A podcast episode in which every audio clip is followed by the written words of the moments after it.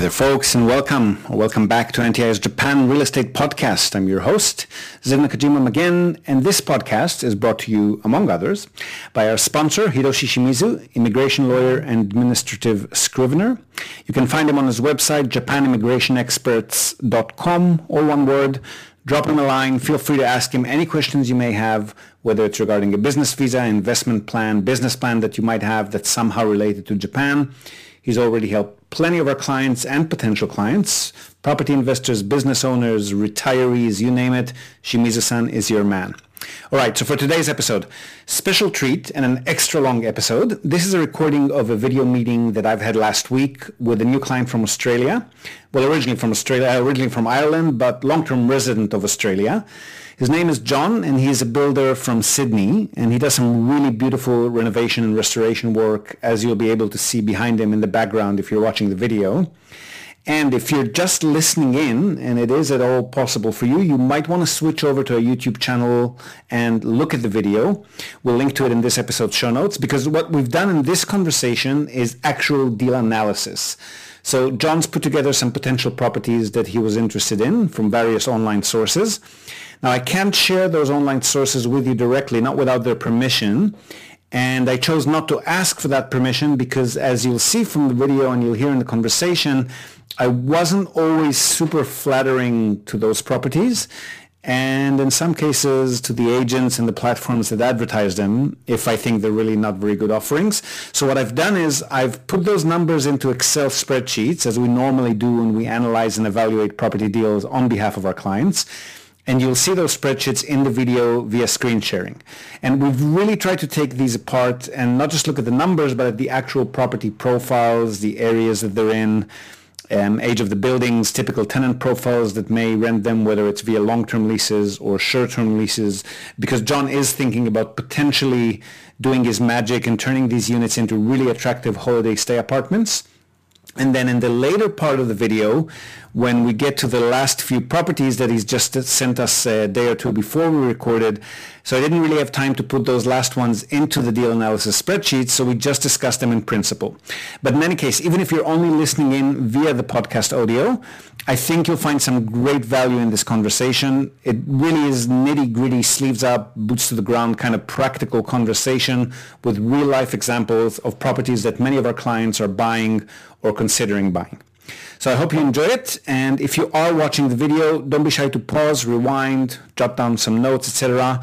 And I'll see you again on the other side. Yep, go for it. So, so you've moved to Sydney from Ireland, have you? Yeah. So basically, yeah, I moved to moved to Sydney from Ireland. I spent one year in New Zealand. Um, actually, after the earthquakes um, happened in 2012. Yeah. Um, so that was very close to the to the same time as Japan. That was just just before Japan, actually. I think. Um, so I was in New Zealand building new homes after the earthquake, and we were doing a lot of earthquake repairs. Um, and then from there, my my goal was to get back to uh, back to Australia to to sort of you know work in Sydney and yeah that, that's that's what I did um, I got the visas all organized and um, I started working for another builder in Sydney and I ran that company for um, you know three and a half four years and then yeah I set up my own company with my brother and partner and um, yeah we provide a um, uh, renovation, new build um, service in Sydney.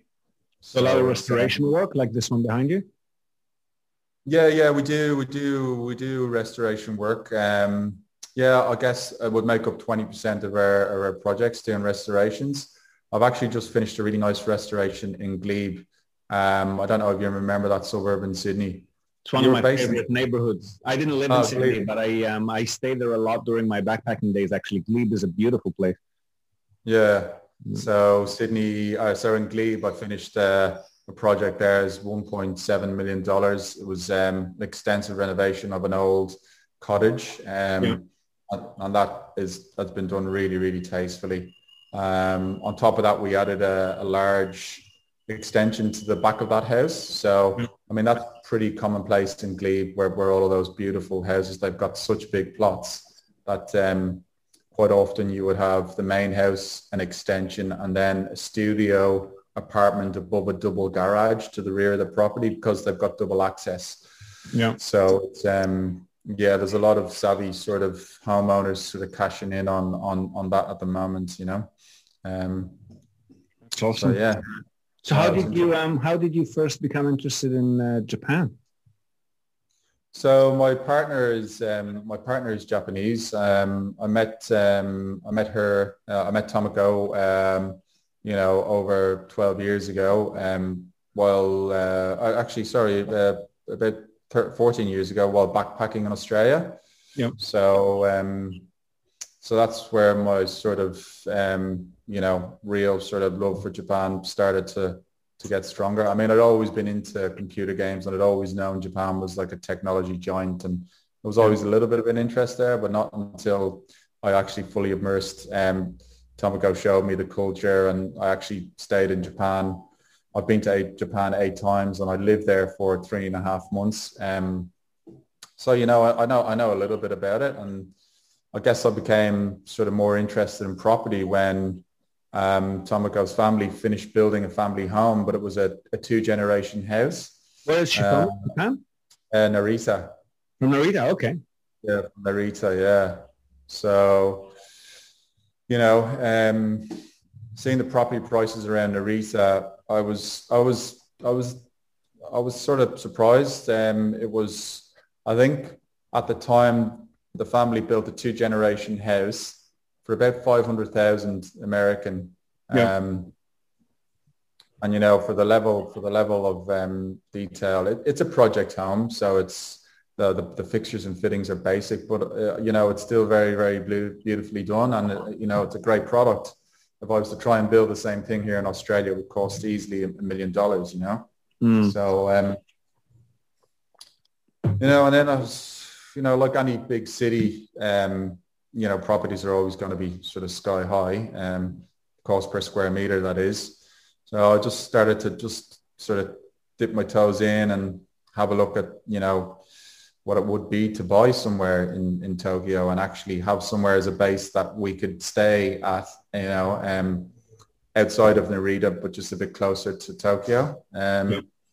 So I started doing some research, um, and then I came across your your your, your website, and um, yeah, started to sort of look a bit more seriously. I think last year I had a bit of a rude awakening from you guys when you know I had expectations as to what property prices would be, but I was I was sort of looking a bit more rural, um, and you know that's you know totally totally understand that. Um, Still not as bad as Australia, I'd say. Even in uh, at least suburban Tokyo is not as bad as Australia. Yeah, no, it's no Australia's still still quite up there. I think the difference, the main difference in Australia and Japan is obviously, you know, the the big capital growth, and I think it's um, Australian people are more inclined to do DIY themselves, um, and I think property is it's it's like a national pastime. You Yeah. know, everybody's into it. Everybody's interested or, or at that stage in Australia where all of the older buildings that were built in the sort of early, early, early 20th century, um, you know, um, all of those properties need renovating now. You know, there's, there's new generations of people moving in and people's, people's, the way people live has changed. You know, they, want more space, they want more open space. Um, and yeah, it's just at the moment in Sydney over the last sort of 20, 20 years, it's, um, it's just sort of time to redevelop those properties and um, you know start changing the, face of, of, of, of the cities in, in Australia. So it's just a sort of a unique time, you know. That keeps you busy, I'm betting.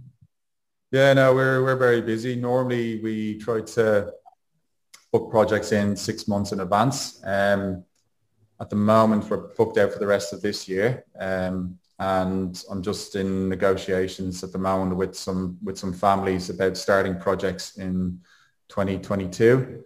So ideally, we would um, have two or three projects running over a million dollars, and sort of when we get halfway through those projects, um, we would start sort of talking with architects, and you know we would get contacted to see sort of what our availability is and um, you know those types of things. So it's um, yeah, it's uh, you know it's all a all, all a balancing act, but um, yeah, look, it's enjoyable. We're lucky I do do enjoy my job. I, I enjoy renovating. I enjoy yeah. building. Um, you know, having that uh, you know turn turning something from from you know from something that's into you know in in, in disrepair and just you know adding value to that property and um, it's uh, yeah it's great. It's what sort of keeps us going and um, yeah. How do you find that? Um, how did COVID affect your business? There? I mean, it's getting better now, but um, what were people having more time on their hands because they were home and not ordering more projects, or were people financially hurt and ordering less? So,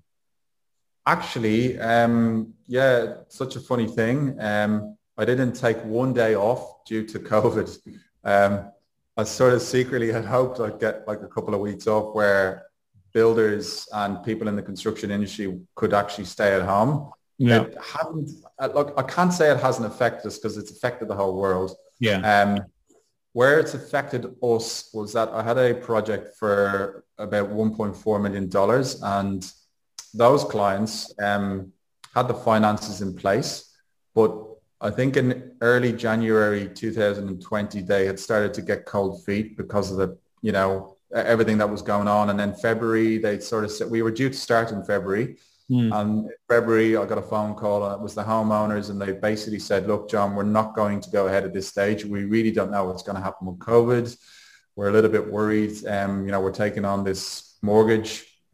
You know, we refinanced and it, it just, it doesn't make sense for us to actually do this, this, this big job now. So that was the only job that we actually lost on, sort of set us back um, sort of a about a month.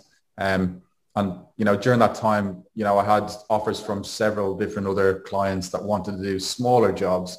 So sort of february march april we started to get a lot of inquiries yeah. about can you come and replace our kitchen? Can you come and redo our bathroom? Can you come and do a first floor addition? So you know all of the, the people that are actually staying at home now are like well hang on a second. I'm at home every day. Might i didn't realize that yeah I didn't realize that this house wasn't really working that well for me. I'd, I'd love to do this or I'd love to do that. And, you know, we need an extra bedroom. We need to really reform the kitchen.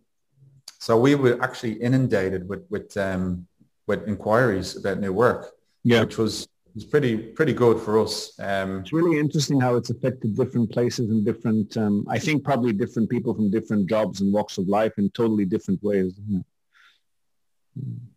Yeah, yeah, no, I know. There's, you know, there's there's a lot of unemployment here, um, and you know, the government obviously did some uh, incentives that really that really helped to sort of prop up businesses, if you like. They had a, a JobKeeper scheme, and um, they had a it was basically they paid employees, uh, they paid employers to pay their employees, so they subsidized that up to from memory, I think it was about 75% of Yeah, that's what I read.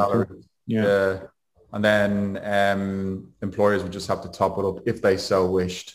Um, during the time, we were sort of committed to two projects anyway. Mm. So we had enough to sort of, you know, spread spread the load a little bit. So we were, you know, we were sort of insulated from it, um, which mm. is again, which is which is quite unique, you know. So yeah. um, pretty pretty thankful for that actually. All right, so so back to Japan. So you, have had a look around. I saw that you've been looking mainly on the um, English websites that happen to publish um, real estate listings.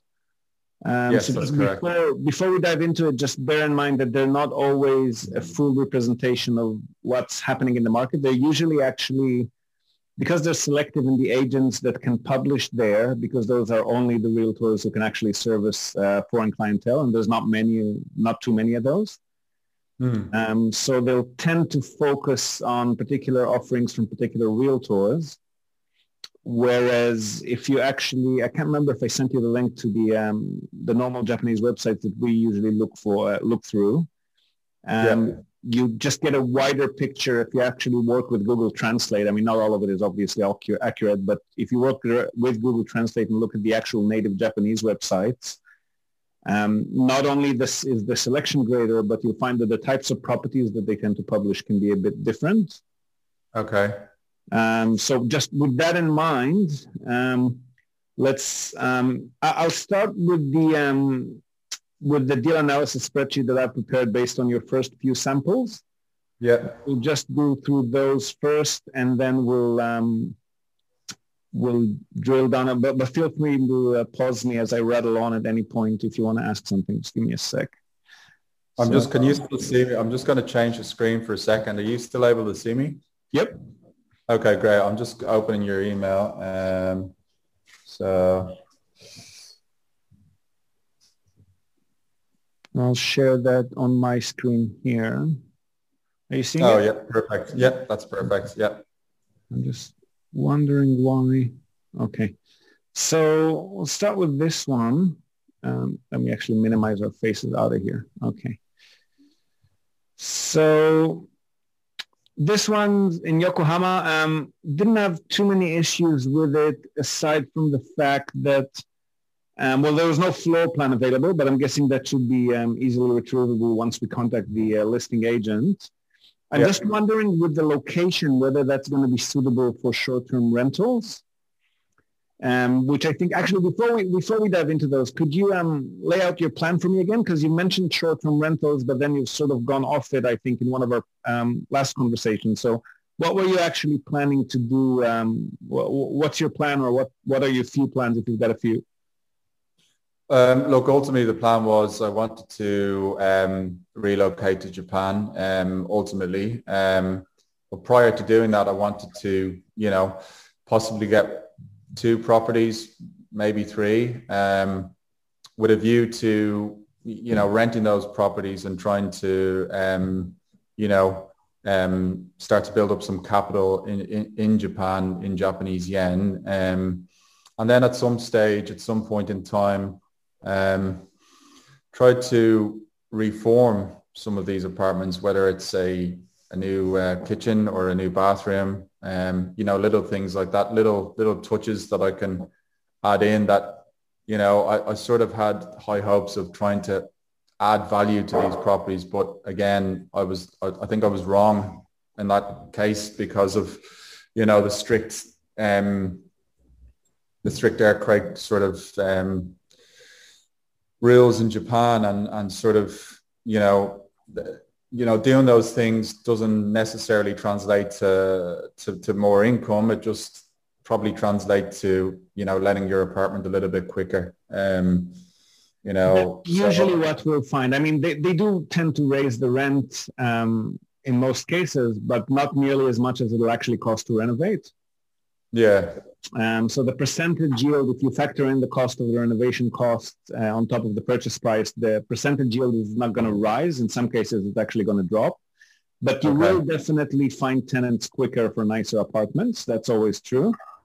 Yeah. Um, and also, if and when you do want to get into short-term rentals, the nicer the place is, the easier it is to find guests, and then you can charge more for nicer places. I mean, significantly more. Yeah. Um, but with short-term rentals legislation in Japan, you will either be limited to monthly leases with an actual lease in place and a minimum of one month. Yeah.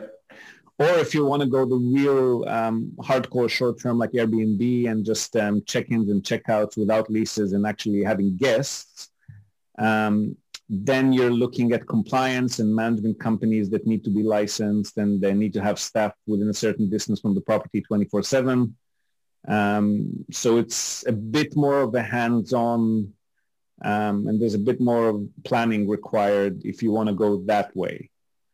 Mm. Um, well, I guess, I guess, I mean, the short-term rentals sort of did really excite me. Um, there were a couple of um, studio apartments, um, I believe they're called One R. One R, yeah. One room um, in Shinjuku. Um, that, you know, um, when when COVID lifts, you know, it's it's it's it's a very desirable place to be, and if it means spending a little bit more money to to get something in that location, it sort of makes sense to me financially, um, yep. provided the short term leasing can be put in place. Um, I'm I'm just sort of when I was doing some research on on Airbnb itself, um, I checked the comments of of these short-term leases, and it's it's normally only um, you know positive feedback to obviously great um, you know Japanese landlords renting these yep. places, but it's it's it's quite often one person that they refer to, like oh thank you Aki-chan, you know your place was amazing. I mean, for me, I'm trying to work out well who is Aki-chan? Is she is she the homeowner? If she's the homeowner and she lives in the local area, she's obviously she's cutting out the management company for the short-term leases and she's probably just tending to her herself. In most um, cases, yeah. Uh, so I guess I, you know, ultimately, um, you know, I would sort of a five-year plan to say at that point in time, I would hope I would be in Japan, and at that stage, I could take over the management myself. If there is an issue with plumbing or carpentry, I could sort of tend to it myself. Um, and those are the types of things that I was sort of considering, and I, in my fantasy land, had hoped that that's yeah. the way it would sort of play out. You know. Well, that's that's doable, but again, you'll have to stay. I think officially, you have to um, either live in the property or very close to it. Yeah. So there's a limit to how scalable that sort of operation can be. So you can only live close to one or two or maybe three apartments. Um, once you run out of um, you know potential places to purchase in your vicinity, you will have to outsource management. Yeah. And that's doable as well. I mean, um, we one of our um, I don't know if you've checked into um, some of our clubhouse rooms, but one of the uh, ladies that uh, usually hosts the panel with us is actually that's what she does, especially in and around the Tokyo area.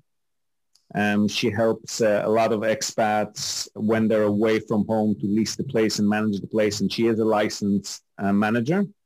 Oh, okay. That's and she's not the only one, so that's doable. Um, but they will be charging you 20 to 30 percent of the gross rental income. So if you are in a position to do it yourself and you've got the bandwidth to deal with it, um, but otherwise, if you're building a large portfolio, then definitely I would outsource management if it's the short-term rentals you're going with, same as you would do with normal property managers.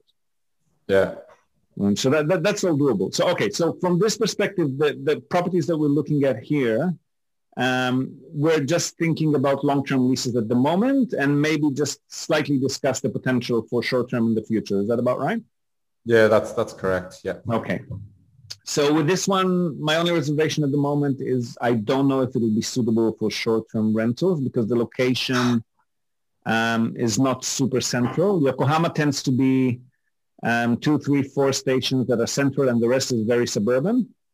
Yeah. So it's a very large city, but uh, Japan's second biggest city. But aside from central all of it is pretty much suburban and it's already a fair distance from Tokyo. So unless you get a short-term tenant that actually wants to be in Yokohama and not somebody who's just staying there because it's close to Tokyo, um, you need to consider the distance to the city center. Yeah. Yeah, so this one maybe short-term rental is not that attractive. Now, the other thing I want to say about these spreadsheets is this is all assuming that you're working through us um, or someone yeah. like us who can bridge the gap between you and the realtors and you and the property managers and can handle building management. Bear in mind that if you are going to be living in Japan at some point, um, I guess Tomoko at least would probably be able to at least uh, wrap, their, wrap her head around um, just receiving a monthly report from the property manager and, and, you know, relaying to you any issues that they might want to relay. Yeah. So if and when that becomes an option for you, and you can just remove, you're still seeing my screen, right? Yeah, I can still see yeah. it. Yeah. So you can take off this segment here, which is our fee for portfolio management.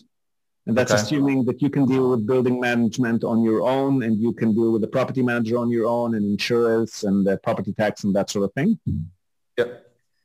And the other thing is if you do happen to get access, I mean, there are Tokyo realtors who can definitely um, service foreigners um, Emil, another guy on our host panel in the clubhouse, um, in the clubhouse room, actually does that, but he mainly deals with family homes, not necessarily with investment properties.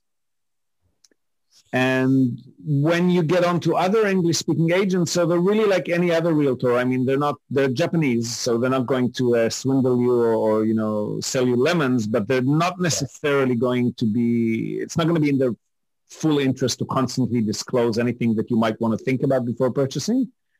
Yeah, um, okay. because they are interested in closing a sale, particularly if they are the ones listing the property and they're not working with another agent, in which case they get the full commissions from both buyer and seller.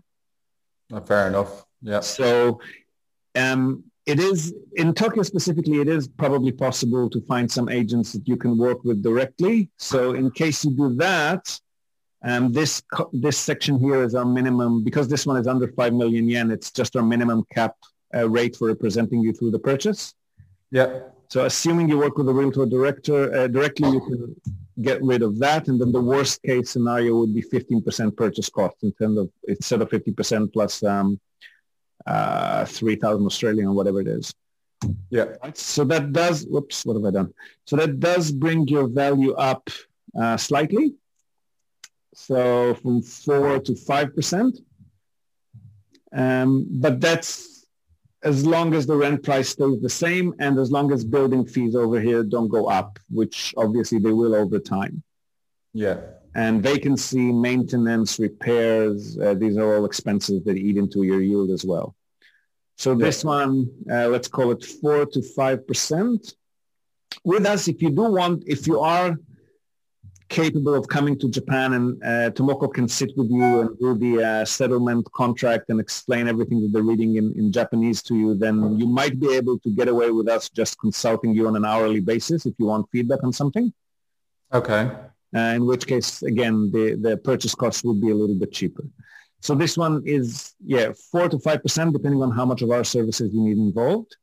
Uh, Yep. Location not super suitable for short-term rentals. And I'd like to see the floor plan just to know generally speaking, buildings that are constructed after 1990 or 91 tend to have a separate toilet and bath, which is quite attractive to Japanese tenants. Absolutely. And um, I also like to see the floor plan. Um, I mean, the, the, the, which direction the balcony is facing, that's easy enough to find out. South or southeast or south-southeast is the most popular because you've got the most sunlight. Um, but the other thing that I'd see in the floor plan is whether there's a laundry bay installed. If there isn't, and next time your tenant moves out, you might want to consider putting that in. It's usually not too expensive. It'll be between 700 to 1100 Australian to put in a laundry bay with drainage and a, and a dedicated uh, tap for water and so forth. Yeah, that's Um, pretty. It's pretty good. Yeah, and especially for single females who don't like to take their underwear out to the laundromat, that that's going to attract more more potential tenants. Yeah.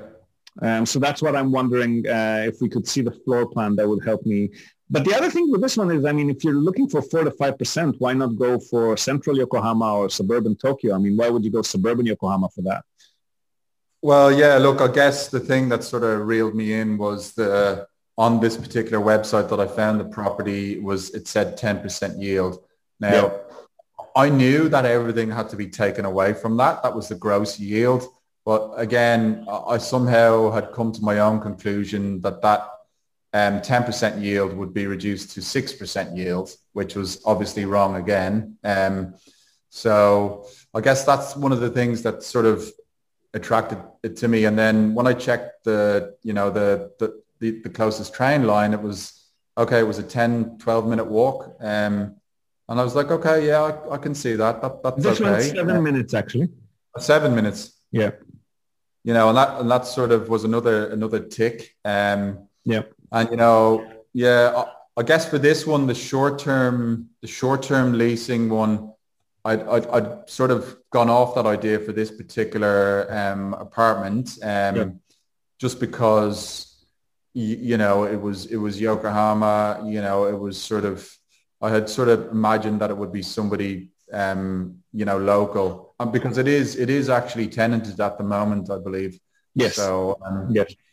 yeah, and, Well, and you know, thing, um, the, the other thing would, uh, it might help. I'll just break down the purchase costs for you here on the side so that you know how we reach that 15%. That'll probably help you because that's a worst case assumption. It will eventually probably be uh, less than that.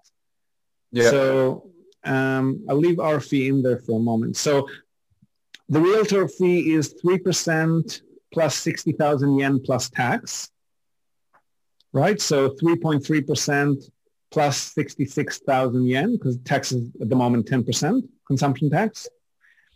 That's like GST. So that gives us, well, it depends on the price of the property. Like in this case, for example, it's going to bring the realtor fee closer to four and a half percent with the 66, right? So let's say, let's call it four and a half. We like to estimate a worst case, depending on the price, a worst case scenario of um, five, 5.5%, right? For the realtor fee, which is what they charge for properties um, that are under 2 million yen. And then as the property gets more expensive, it goes down from there. So let's call it the worst case 5.5. Then you've got your legal and registration costs, and these vary depending on the official evaluation of the property. So the official eval is probably going to be different to um, to market price in the sense that it takes them. Uh, they update the prices officially every year when they send out the property tax statement, but their official evaluations, even at that time, tend to be a bit behind the times. Yeah. So if a particular area has gone up in value, you're going to be paying, uh, your official eval is going to be smaller than what it actually costs. And if it goes down in value, it's vice versa. And that affects your purchase tax and your property tax. So the legal and registration fee, and sorry, and also the um, ownership change fee. So your legal and registration fees, um, they can vary a lot if the economy's gone um, significantly contracted or expanded in a particular area and the property market usually follows suit. So it's difficult for us to estimate in advance, but it, for these level of prices, it's probably going to be anywhere from three to seven or eight percent. Okay. So again, we factor in a worst case of about eight percent. I think so. And then just what have I done here? We don't need a link. Oh, it's just underlined. And then um, you're going to get your uh, purchase tax bill anywhere from six to 12 months after settlement, depending on how busy things are at the Legal Affairs Bureau and what their jurisdiction is. Some of them uh, issue those bills in March, some of them do it in December. So depending on when you purchased and where you purchased and how busy they are. And that's again, that's an average and it varies a little bit, not as much as registration fees, but it does vary a little bit depending on the official eval. Uh, we haven't seen it go far beyond 2.6%, which is what we usually use for worst case here. And that's per annum? No, no, no. That's the purchase tax. It's a one-off. Oh, that's the purchase. Okay. Yeah, it's a one-off.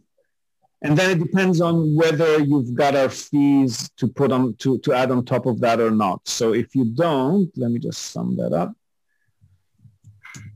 So without our fees, um, I, I, was saying 15% there because this will usually be closer to 7%, worst case.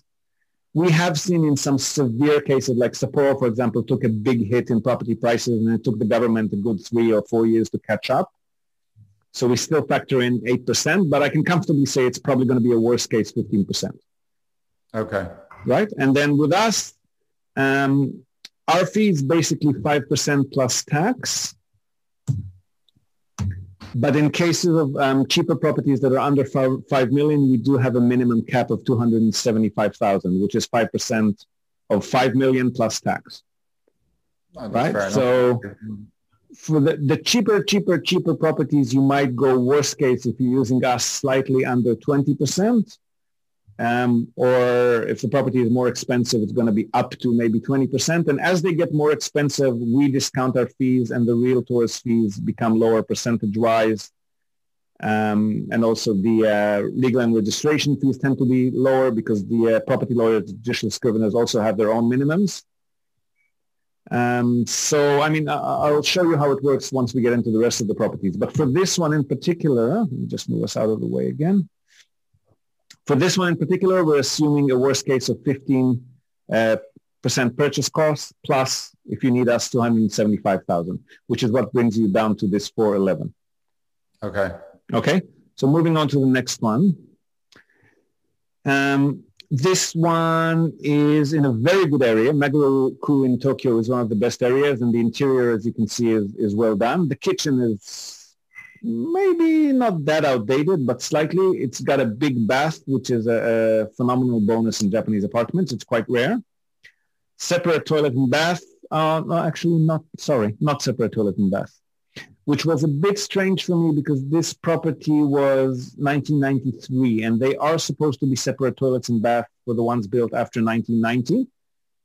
So yeah. I just I just wrote there to confirm the build year. It might be maybe just on the borderline, but I haven't seen too many that are past 91 that don't have them separate. So I'm just wondering about the build year. The average uh, rent. Sorry, go ahead. It's probably probably a, just a greedy developer who didn't want to you know, unless he's told by legislation they have to separate the the, the uh, toilet and the Ofuro, they're probably just gonna bang it in together, you know. yeah, I mean, it's not a leg- legislative matter. They can definitely build them still together if they want to. It's just the tenants these days are just not going for those. Okay.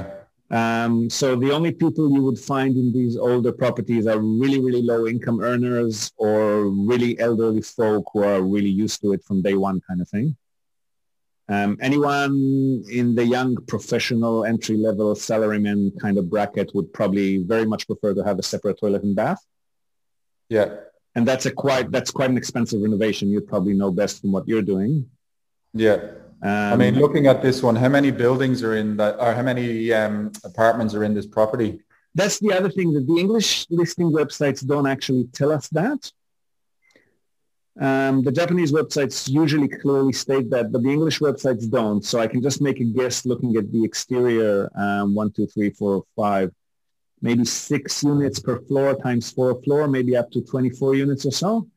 Um, the ground floor also I can't see because of the cars whether it has units or it has shops down there. I'm not sure what's the situation. So I'd say probably 10 to 20 apartments.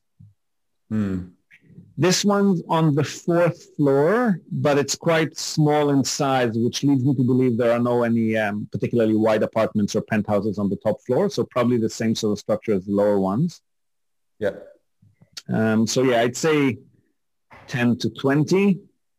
Balcony is facing south, which is good. Because it's on the fourth floor, um, I'm wondering the listing doesn't specify if it has an elevator because if it doesn't, Fourth floor in Japan is what we call third floor in Australia and other countries. So they count the ground floor as number one. Yeah. So whoever's leasing this one has to climb up three flights of stairs. So right there, you probably ruled out most of your elderly tenants. Yeah. Which in Japan is a very large percentage of the population. Um, and also single moms. Sometimes in these small apartments, you get a single mom with a baby or a toddler kind of thing, and they wouldn't be too thrilled climbing out with a, you know, a child in hand plus five bags of shopping. No. Um, so you just, fourth floor does get a bit challenging. Fourth and fifth floor, which is the top that you can get without an elevator by law, um, is a bit more challenging finding tenants for. That's my main concern with this one. Hmm. Now, the average rent from what we've seen on the internet seems to be somewhere between 60 to 70,000 yen for this one. So looking at a best case scenario of 70,000 yen, um, you're looking at very, very low returns, right? Yeah. Yeah. So now the interior um, is lovely. I do like the interior. Um, for short-term stay, the area would do fabulously. It's a great area. So I would definitely go into this one if you think that you could lease it out comfortably throughout, you know, a large part of the year, in which case you might conceivably go up to 120 or 130. And then it does start to look a bit more attractive. Okay. Um, but that's a maybe, and it's definitely a maybe now when we've got COVID going on. So, I mean, if the most, the most we'd be able to get out of this one, maybe if we put in a few appliances and furniture and so forth, is maybe 75. Um, still pretty low. If I take out our fee, uh, which is at this price level is 4%. So if I take off our fee, we're assuming a worst case purchase cost scenario of 13%. We'll probably be closer to something like 11 or 10 by the time you settle. Hmm. And, and again, if you don't need us for uh, management of the portfolio, management of the property, ma- manager of the third parties involved and so forth, if you can deal with them directly, you can take this down as well. But it doesn't really make a huge difference because this one is priced, I think, a bit too highly.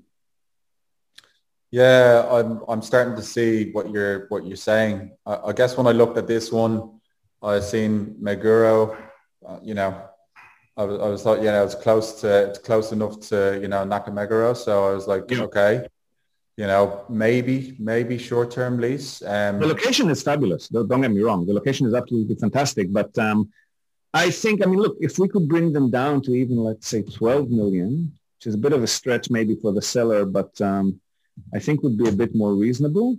Then it's starting to look a lot better at 70 or 75. Yeah. For central Tokyo to get this sort, this sort of return, even if you do need to, oh, sorry, this is without us again. Let's bring that back to including us. Um, 4% for Meguro for a unit that's nicely renovated 1993. That's what I would expect, right? Yeah. Um, and if you need our help here, 4%. 75, we managed to get that far, 4.3%, and we can, I mean, we can try to tweak it, but it's not going to be a big income generator without um, short-term leases. Yeah, without short-term leasing. And yeah. let's say, just as a hypothesis, um, imagine for a second that you could convince your neighbors to, to do a short-term let. Not going to happen. Not going to happen if you're talking about strictly short term like Airbnb without a Airbnb. no. Yeah. They've got the owner unions will just never go for it. They, they absolutely 99.9% of the buildings will not do it.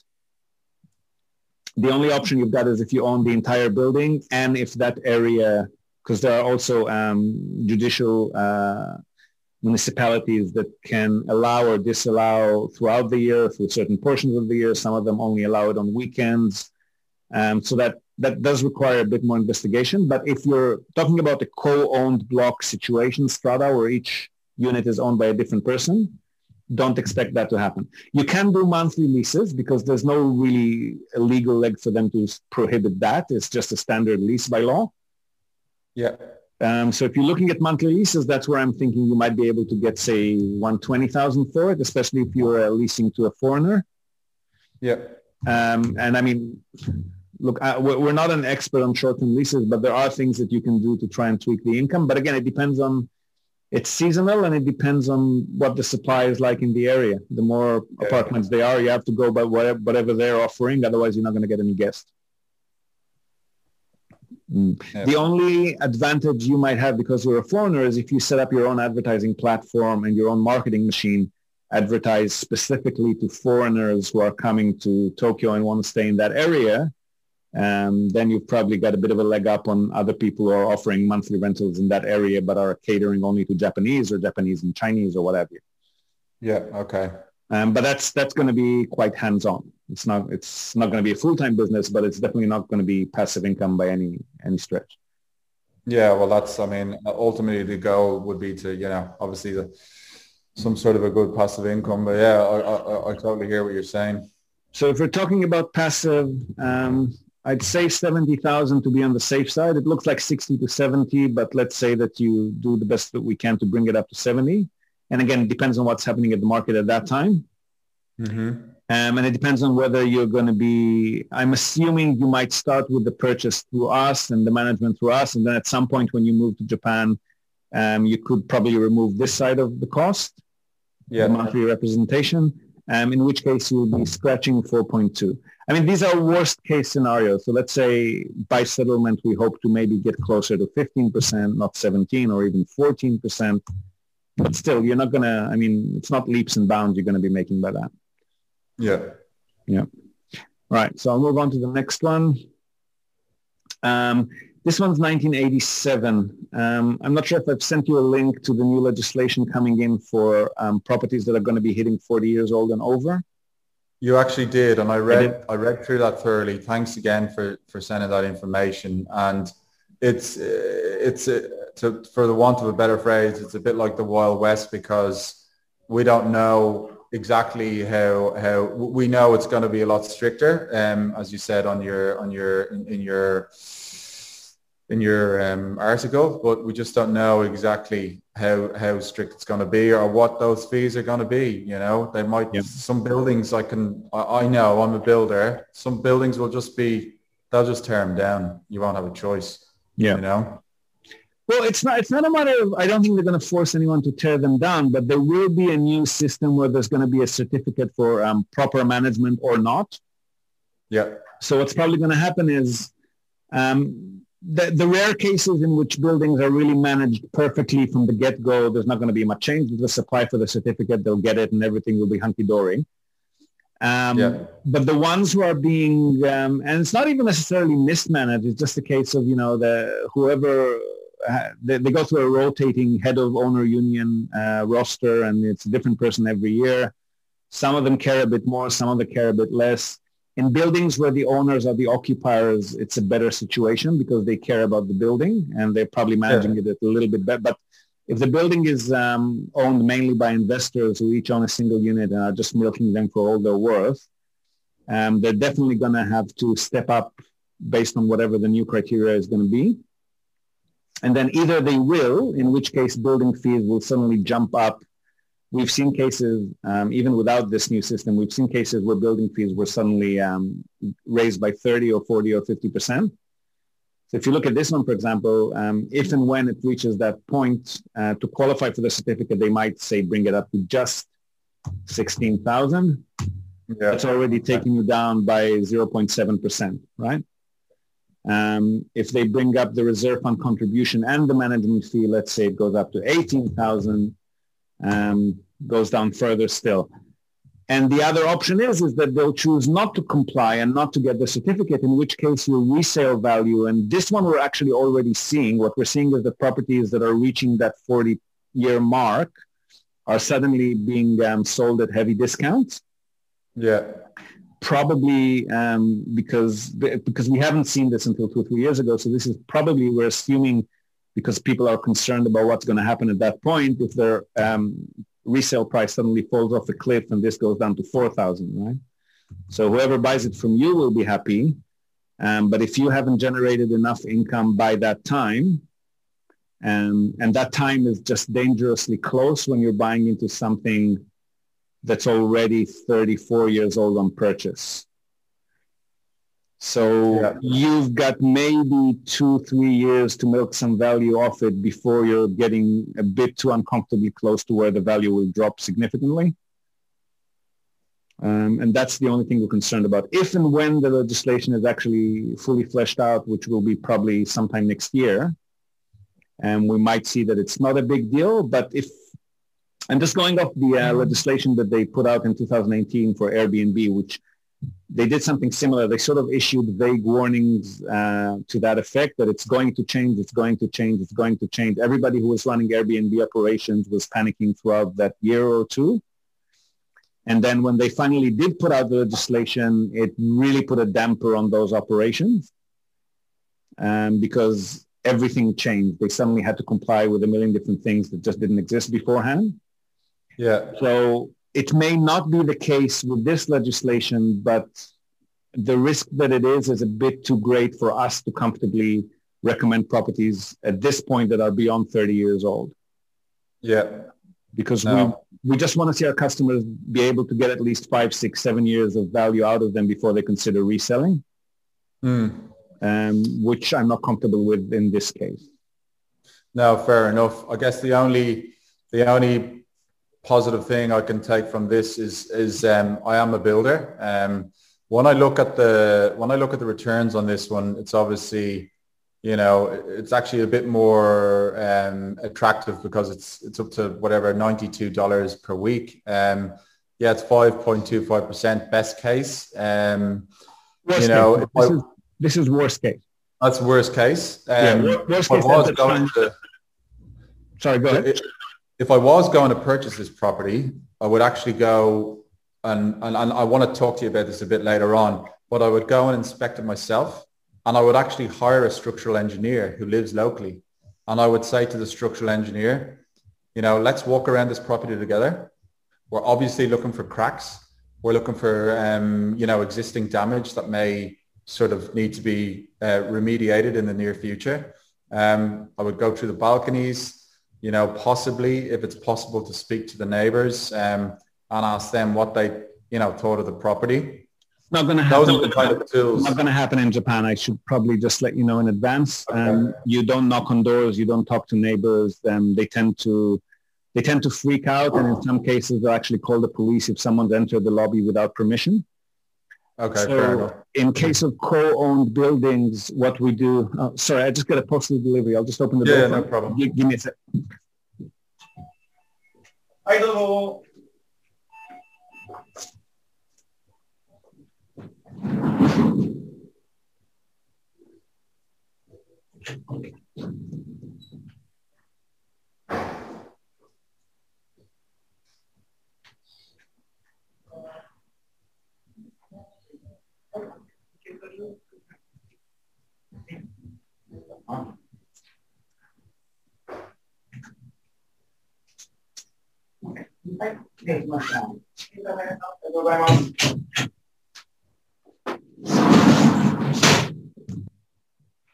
Yep, sorry, I'm with you. No, it's okay. I do miss the Japanese postal system. So efficient, so good. Except when they come on a Sunday morning, right? Ah, So yeah, I mean the owner the owner union will usually um, what we go off is the owner union reports, and we want to see they've done proper renovations at least in the last ten years, because they'll often not have older history than that. They tend to sometimes change management companies if the management company doesn't do very well. So sometimes we only get ten years back, but we want to see that in those ten years. Um, the exterior, the roof, if there's an elevator, the elevator, we want to see that the big ticket items have been done or that the reserve funds pool that they've collected um, allows for at least one or two of those. Otherwise, it's a red flag for that for us. And then in the case of those um, older units, it's even more of a red flag. I mean, you can bring an inspector over to walk around the building and if we're lucky, um, if there's no secure keypad entry there, or if it looks like they're not, you know, too too strict about that, or if the realtor allows us, uh, comes with us and allows us to enter the building interior, we're going to be able to look around. This property is vacant, so you can definitely look at the interior of that property, but it's not going to give you any information about the state of the rest of the balconies and so forth. no. Yeah. Um, I guess um, you, you sort of are relying heavily on, um, you know, people's due diligence and, and paperwork. And given that it is Japan, one would hope that it, it's, it's, it's, it's better than what it needs to be. Um, Correct. And then I guess just a visual inspection from the outside is that's the best I can do then, provided we can, you know, we, we can't get in or, you know, we can get in, great. Um, well, like, like you said, you just, you just, you just don't know. Um, this looks. we, we will be able to get into, we will be able to get into the building interior so the stairway the lobby and so forth we can definitely ask the realtor to show us around if they're willing i mean some of them especially in tokyo they get um, properties go very quickly especially at this price range so some of Yeah. them will just not be very cooperative because they they can just sit on their bums and get offers without catering to us Yeah. um, but in, in other cases where they're, you know, at least polite enough or the pro- price is high enough to, to, for them to do go out of their way and go with us to the property, um, show us through the inside of the building and the interior of that particular unit. Uh, we will be able to do that, but whether you'll be able to do an actual structural inspection, it's probably only going to be of your unit's interior if it does happen, not of the entire building. For the entire building, you need the owner union to allow you to do that. Yeah. Um, so aside from just looking around, don't expect to be able to do much. Okay. Fair enough. Um, And also this area, the other thing I noted out about this area, um, it's got a lot of people living there, but it's um, it's not a super popular area. One of Japan's seven execution chambers and a giant prison is there, one of the biggest prisons in Japan. I just think that I, I obviously had no idea that that was that was the yeah, case. and the Japanese do tend to pay attention to these kinds of things, as you probably know. So um, the bad vibes around the neighborhood um, just make it less of a stellar area for tenancies. So with Yeah. these uh, sort of, I mean, I don't want to say bad neighborhood because it is Japan. There's no ghettos and drug labs and people, you know, there's no shooting in the streets. But um, the types of tenants you get there are the people who can't afford to live anywhere else. So Okay. Not the best tenant profile and could be a bit harder to populate when it's vacant. Yeah, I, I get what you're saying. Mm. Plenty of those suburbs in um, in Sydney, except a thousand times worse. Well, minus the crime. There's no crime on the street, which can happen a fair bit in Sydney from memory. So. Absolutely, yeah, uh, it definitely can. Okay, so I'll move on to the next one. Um, Suginami Ward in Tokyo. That's a nice area again. We like this area. We've actually had quite a few uh, uh, uh, clients purchase in that area. It's a nice corner unit. I like that. So you've got two um, directions. I know that the, um, I think that's a laundry bay there on the balcony. So that's probably already installed and out of the way, not bothering the tenant. Um, so yeah, again, everything's okay except for the build year. Uh, I'm just, again, concerned about the build year. Yeah. It's, that's the only thing. And this one is seven floors. So there's even more management involved in taking care of the building compared to the previous one, which was uh, three floors, maybe even self-managed. Um, you know, instead of a building management company, then maybe or the owners just um, join together and order an inspection once in a while. And even when they do have to renovate, um, they're not looking at massive bills. But with this one, you're already getting to the point where you've got, what's that, one, two, three, four, five, six, six or seven times seven, 50 units. Um, I'm guessing it's a reinforced concrete block, not a wooden structure like the previous one. Yeah. Um, so that obviously takes more maintenance. I mean, it's more sturdy, but it does require more maintenance on a regular basis and more expensive one at that. Um, uh, with the build year again, I just don't know what the new legislation will do. So that's the only thing I'm concerned about with this one. Returns wise, um, for that area again, it's it's reasonable and quite normal. If we take off our fee here, which again is 4% at this level. You're looking at maybe 14, let's call it 13%. Worst case, if you buy directly from a realtor, if you take off our portfolio management fee, 4.4% as it stands. Mm. Um, but again, I don't know what the um, I don't know what uh, 2020, 2022 will bring as far as expenses are concerned and as far as resale value is concerned. The building from a very superficial glance, the building does seem to be reasonably well maintained. I'm not seeing anything drastic there. I'm just bring it to the front. Um, just from a, a, you know a general view, it looks like at least the exterior is being done reasonably well. So they might not be up for huge hikes in building fees with the new legislation fees, but without actually looking at renovation history and so forth, I just can't tell you that. Yeah. Mm. Okay. Well, look, it's um, obviously the location really attracted me. Yeah. I I sort of I, I, do definitely agree with what you're saying with the you know the taller buildings. Um, you know, for for me, you know, it, the location really caught my attention, and and um, I was like, oh, you know, this is this is great. You know, um, you know, I, the more the more I think about it, the interior is beautiful too, by the way. I like what yeah. they've done with the uh, accented wallpaper there and that. We also do that in renovations that we do. And the other thing to consider is, um, let's say a building like this, right? The three floors and that's sitting, uh, we don't know how big the land plot is, but let's say a three floor building does reach the point where it costs too much in building fees or it costs too much to renovate and they don't want to renovate anymore. It's a lot easier for a developer to swoop in and take this one off your hands at a reasonable or close to reasonable price. Yeah. Whereas with this one, if and when it does reach the point where it doesn't become very cost effective to keep renovating it, um, it's a lot more difficult for a developer to a compensate 40 or 50 unit owners and B, pay for the demolishing and removal of a reinforced concrete building, which is a much, much bigger endeavor than it is like a, you know, this one's three floor wooden building, um, very feasible for development costs. This one's a bit of a, they'll have to really make sure that they really like the land plot, that they can really build something profitable enough on the land plot because 1986, um, building codes and uh, area also residential um, zoning has changed. So it may be that on the same size land plot these days, they're not going to be able to build anything that high. It's actually quite likely that they won't be able to. Yeah, okay. So it becomes an exercise of, well, is it worth it for a developer to purchase it as is or what they often do in these cases where they want to purchase the land plot, but they don't want to compensate everyone is um, They'll buy two or three units uh, at normal market prices, which gives them two or three votes on the owner union.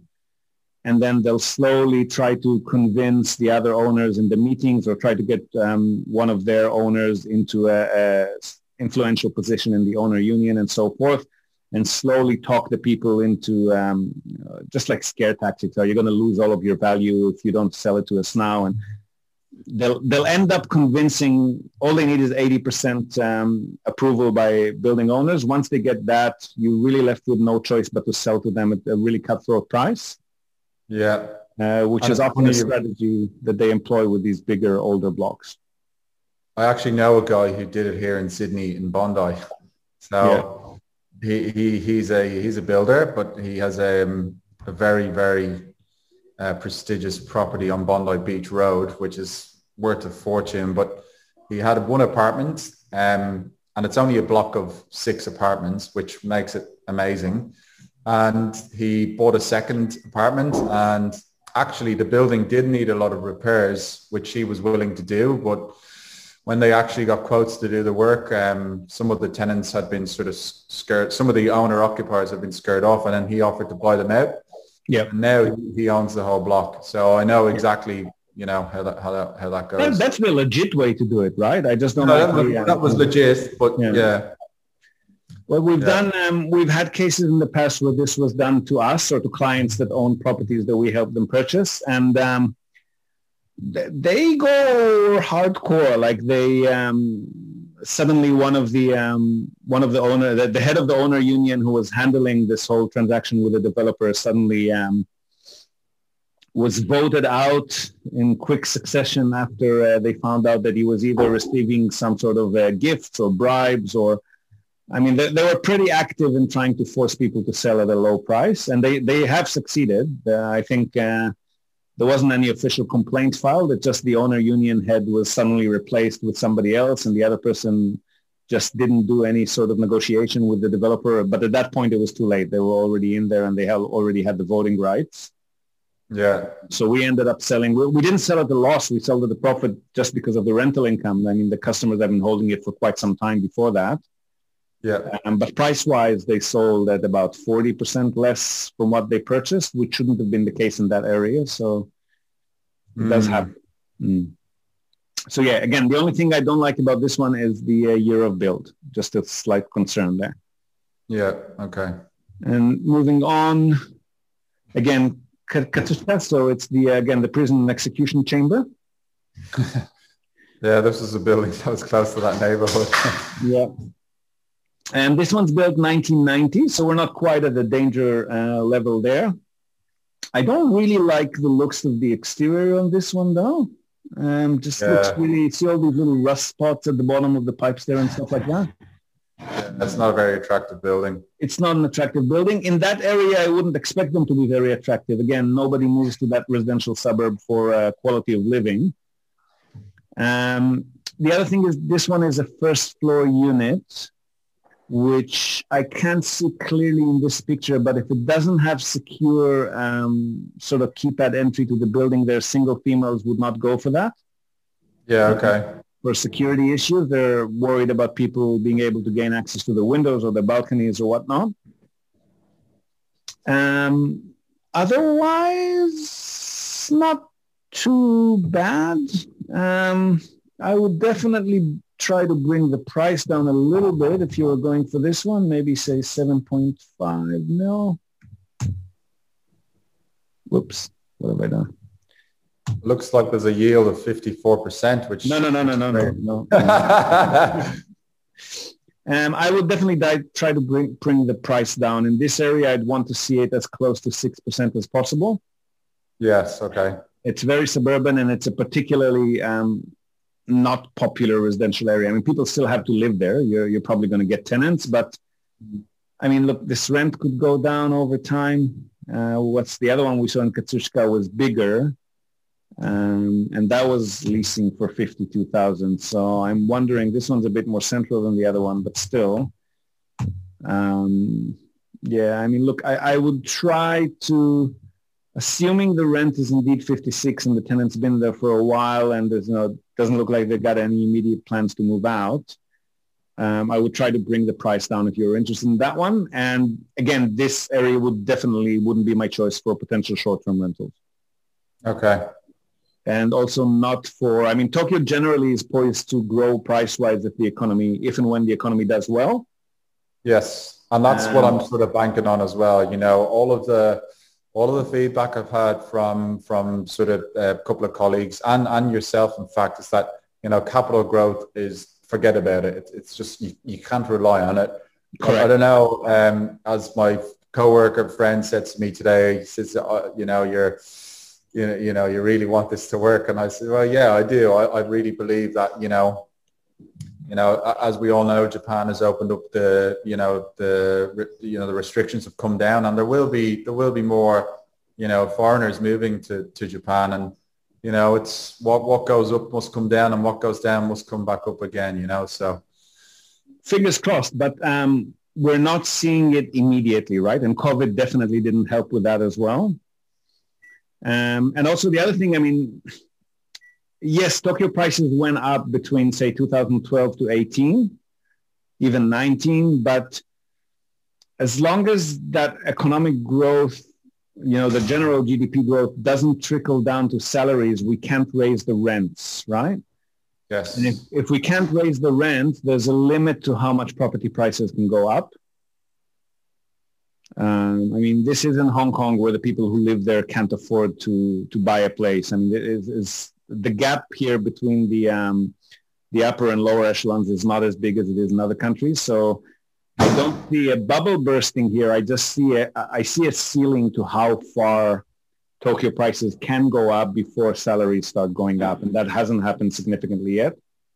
Yeah, well, I guess that's a you know, it, it's a good tool and a mechanism that the Japanese government have introduced because of that, because of the you know the difference. Um, yeah, it's you know, especially with the taxes, you know, trying to you know the, the capital gains taxes and stuff like that it's you, you, sort of will they will sort of hit you hard with those. And it's know, not again, a speculative it's not a speculative environment um, at all. They've done well with that. But um, i mean look tokyo prices before covid were getting very close to what they were before the bubble burst like 1991 92 um, but rents are now close to half what they were when the bubble burst right Hmm. So that huge gap is already there. I don't see how much higher. And, and look, I, this might not be a popular opinion. I know that a lot of people have faith only in Tokyo and Osaka, right? Um, yeah. Personally, I just don't know how much further. I mean, there's no economic crashes or huge downturns in Japan. What happens is it just stops growing again, right? Mm. Uh, there's no bank, bank rushes or massive layoffs or anything that would spell crisis economically, but how much further prices can go up in, in Tokyo and Osaka, I don't know. I would be far more comfortable speculating on potential price growth in Nagoya and Fukuoka, for example. Yes. Um, because they've still got a lot more room to grow to reach those levels. Yeah. Um, Tokyo and Osaka, without salaries growth and rental growth, I just don't know how much longer it will continue to rise. It might, it might not. I don't know. And the, the Olympics, if and when it happens, is just going to be a temporary boost. Yeah, I don't see that as continuing long term. So I, I don't know. It's a big question mark. And if we're not banking on growth, um, and again, even if Tokyo does grow, that particular area, I don't know how much it will. Um, it's definitely not one of the city's finest. Okay. Yeah. So, yeah, I mean, t- take the price here with a grain of salt when you do resell um, down the track, even if it's be comfortably before the uh, that 10-year mark, which makes it difficult.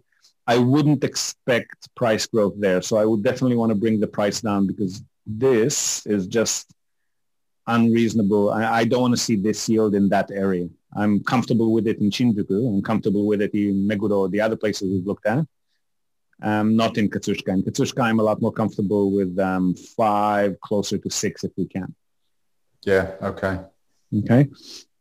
And then this last one, um, I, am not even going to talk about this one. The build here is just, um, okay. for me, that's a massive no.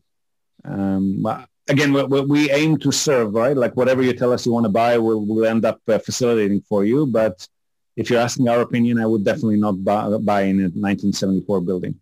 And with this one particularly, I don't even have the exterior, so I've got no idea on how big the building is.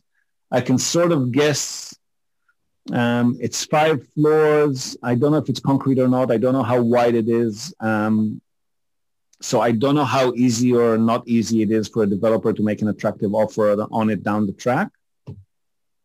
Um, so that for that year, um, if you were to buy, if you were to tell me that you want to buy the whole building and then you're comfortable with the, eventually demolishing it and repurposing the space for something else, um, that would be great. If you're looking at a single unit and you're subject to whatever the owner union is going to decide to do or not, um, I would definitely not go 1974. Yeah. Okay. Yeah. the only thing, obviously, this one is the just the location. Yeah, the location is good. Um, we also don't know the rent price, right? I mean, the interior mm. looks okay. It's done nicely, not as nice as some of the other places we looked at, but it, it, it's it's done reasonably well. It looks like a nice interior. And yeah. the view isn't spectacular. I can just guess, but long-term 24 square meters in a good area in Tokyo, um, let's say 100,000. I mean, it's still a singles uh, a singles apartment, right? You, I mean, you might be able to squeeze in a couple with a baby, but that would be pretty rare or not not yeah. very not very likely. So what did I do? Did I do a million again? Yes, I did. Take one of those zeros off. So I mean, look, it's really just still a bedroom. It's a relatively large bedroom for a Japanese apartment, but it's not that big because look at the um, the separate toilet and bath here take up a fair bit of space. Yeah. So of those 24 square meters, this is what, maybe 16, 15? Yeah. At most, maybe even less than that. Mm. Um, a very low earning couple, maybe, but usually it's going to be a single apartment again, right? Yeah. And it's not fancy. I mean, it's a nice renovation. It's not super fancy. So a single person's apartment even in the heart of Tokyo, um, maybe a hundred thousand if we're lucky, but I would probably assume something closer to eighty thousand. Um, and the thing is, again, it's 1974, so I'm not sure how attractive the exterior is for somebody who's looking to rent at that price level. Mm. Um, if they're paying 80 or 100,000, they would usually, especially being Japanese, they would usually opt for a smaller space in a nicer building. Yeah, okay. Because 1974 would probably, again, we haven't seen the exterior, but probably is not super attractive uh, from the outside. If you're talking about a single person who occasionally wants to bring a date over or something like that, they probably go for the nicer building, a nicer apartment, even if it's smaller. Yeah. Um, so I, I, don't know. There would need we would need to do some rent research, which is what I wrote down here, and to mm-hmm. see what we could potentially get for it. You could definitely go the short-term rental way with this one though. So if you're looking at short-term rental for Central Tokyo, again, you're hoping to get something like 120,000. Uh, I'm talking about monthly, yeah, not Airbnb and so Yeah, monthly, yeah, yeah. Um, so you're hoping to get something like 120,000 and then it becomes really attractive. Um, but number one, I don't know when and how efficient monthly rentals are going to be post-COVID. I just don't have any idea about that at the moment. They're not doing yeah. well right now. And the other thing is the age of the building. I'm just more than slightly concerned about this age. 1987, you could maybe like twist my arm and I tell you, you know, maybe it's good for five years. This one, I haven't got a clue what's going to happen with it. Would need to see the building's renovation history and the reports by the owners union um, to even begin to consider it. Um, but my, my definitely my tendency is to say no to anything this old. Okay. Yeah. So th- did you want to look at any more specific examples from what you looked at? You, you can feed them all into this Excel sheet here, right? Like you can just grab the prices, uh, the building fees and the prices and the rent prices if you've got them, put them here. That'll first and foremost give you the, um, the percentage yield. And then yeah. you can sort of go by what we've done here. So if you see that the building is over 10 million, factor in maybe 17% purchase cost. If it's really cheap like this one, put in uh, 15 plus 275, or you can you can put in you can put in 20% if it's close to 5 million that'll be accurate enough um, and then just play with that and see what the yield is like. Um, but did you want to dig into any of those specifically? Um, look, I, I think um, the only one that sort of made sense was um, which was it? Was it the first or second one? Uh, first um, email or second email? Which one are we talking about? Oh, sorry. Um, the Yokohama property. Um, that was from the first one, but then I sent another oh, one. In the, in the same, sorry, in the same Excel sheet, you mean? This one? On the same Excel sheet, but then um, also, so there was there was a possibility of this one, but I actually have a friend from Yokohama and I spoke to him about this property and given his local knowledge, this building is close to where his parents live. Um, and he said that this area is quite hilly. Yep. So it looked like it in the pictures too. Yeah.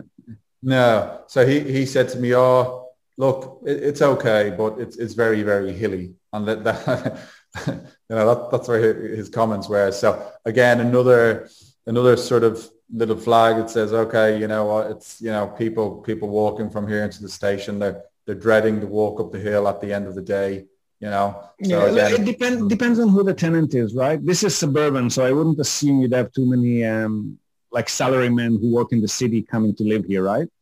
It'd yeah. most likely be elderly folk or really, really low income in, income earners like convenience store workers and so forth. So they're not going to be dragging, um, you know, uh, weekend travel suitcases up and down the, the road. Um, mm. So not, not necessarily a huge issues, but again, lower profile tenants, that's all. Yeah. Yeah. Um, so, so I guess uh, the second email. Second email. Okay, so let me go up. So the the second email. Um, so you got three links there, right? Yes, I think the first link was yep. sort of closer to better train line in in Yokohama. Yep. Um, see. No, that's Kawasaki, not Yokohama. Oh, it's Kawasaki? Yep. Okay. Oh, was this the one that's 55 minutes to Ginza? Um, 45 minutes to Ginza? Let me have a quick look. Um, doesn't say anything, but let me just bring up the address. Give me a second. Um,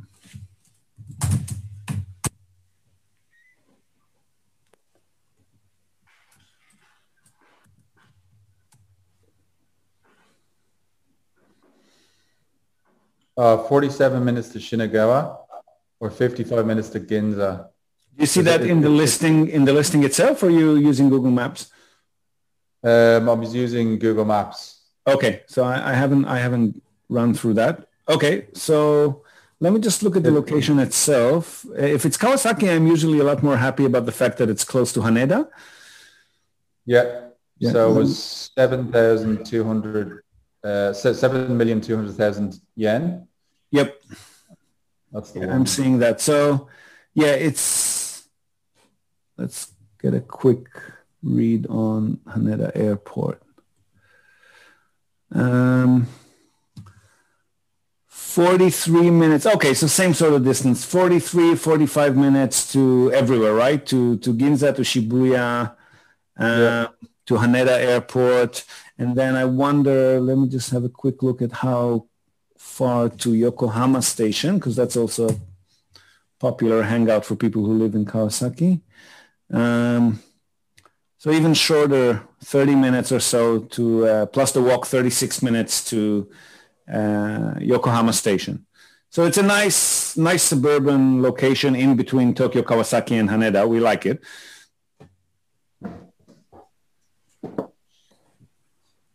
Yeah, you with me?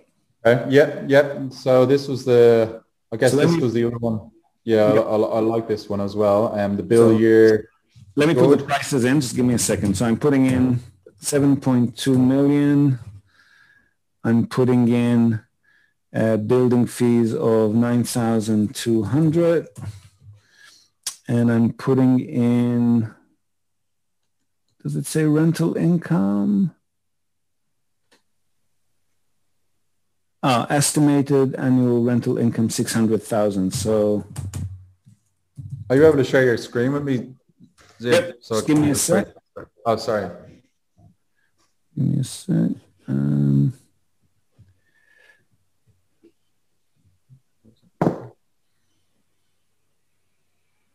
can you see it now?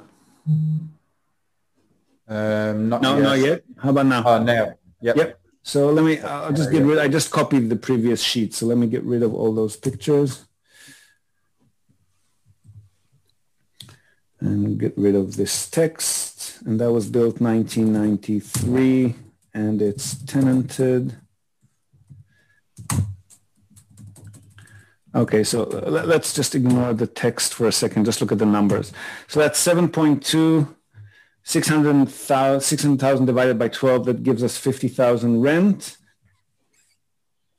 Building fee is 9.2. Um, so that's not bad. The thing is with this one, if you're buying it directly, you're probably looking at 14% worst case purchase costs. Let's say you don't need us.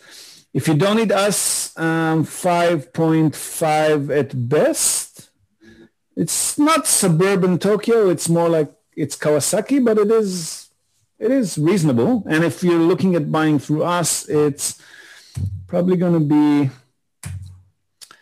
worst case cost maybe 18%, and then you would need our management fee again.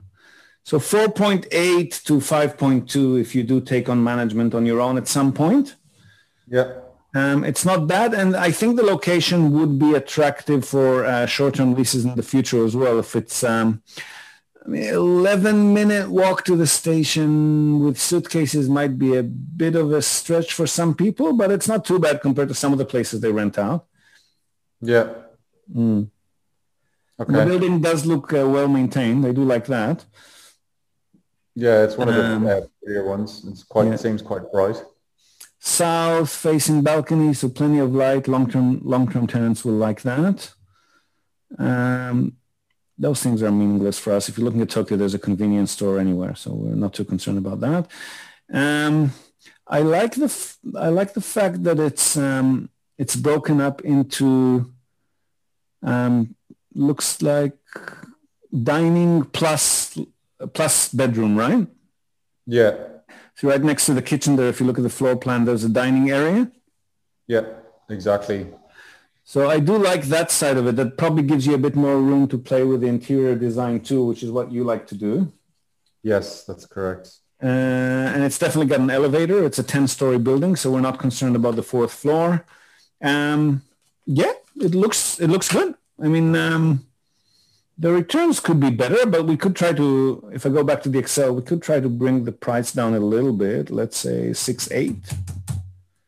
I mean, typically, um, if we were to go chase this property, um, you would negotiate on my behalf, or how does that work? Yep, that's what we would normally be doing, if possible. I mean, sometimes it is, sometimes yeah, it's not. Possible, of course, yeah. Depends on how stubborn the seller is and uh, whether they got a lot of offers lined up, but we can definitely try.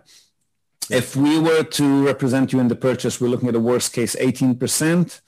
And then if we take the price down to 6.8 million, uh, we're getting 5.1, uh, which for 1993 Kawasaki Yokohama um, is not bad. It's not central Yokohama, so I would like to see slightly higher yield, but I mean, it's, it's definitely doable and it does have a lot of potential looking down the road, short-term rentals and so forth.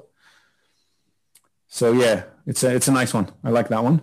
Uh, of okay. the ones that you've showed me so far, I actually like it the best. Yeah, yeah. It, it makes it makes a bit more sense, definitely. Yeah. Um,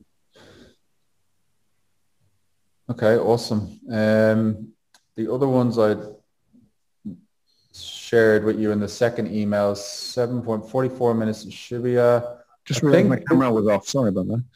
Oh, that's okay. Um, there was another building in the second email, the second link, but it looks like there's quite a few apartments. I think there's three apartments for sale in this same building.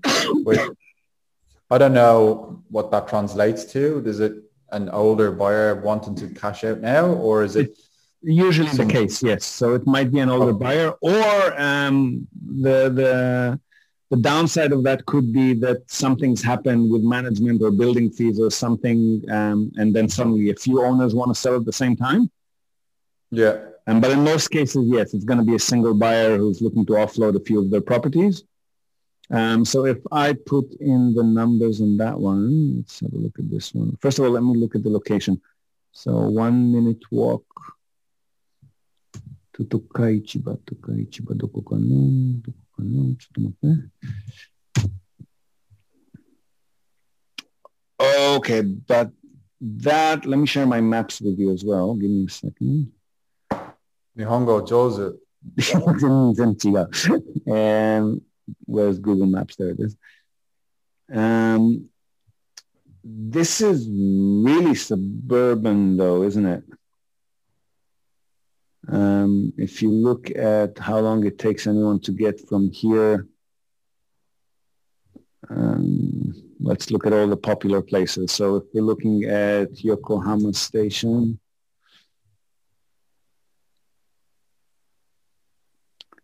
28 minutes. Okay, Yokohama Station, not too bad. If we're looking at uh, Shibuya Station,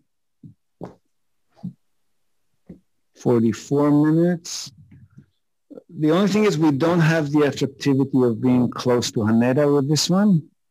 Okay. Um, it's about an hour to Haneda. So this is really attractive for people who want to live close to Kawasaki or Yokohama. Um, but compared to the other one, which was near Haneda, it doesn't give us that added value. So 40 minutes to Kawasaki, 45 minutes to Shibuya, uh, 30 minutes to Yokohama Station. But if somebody wants to be close to Yokohama Station, they probably can find better places to rent. So let's yeah. look at let's look at the numbers for this one. Just give me a sec.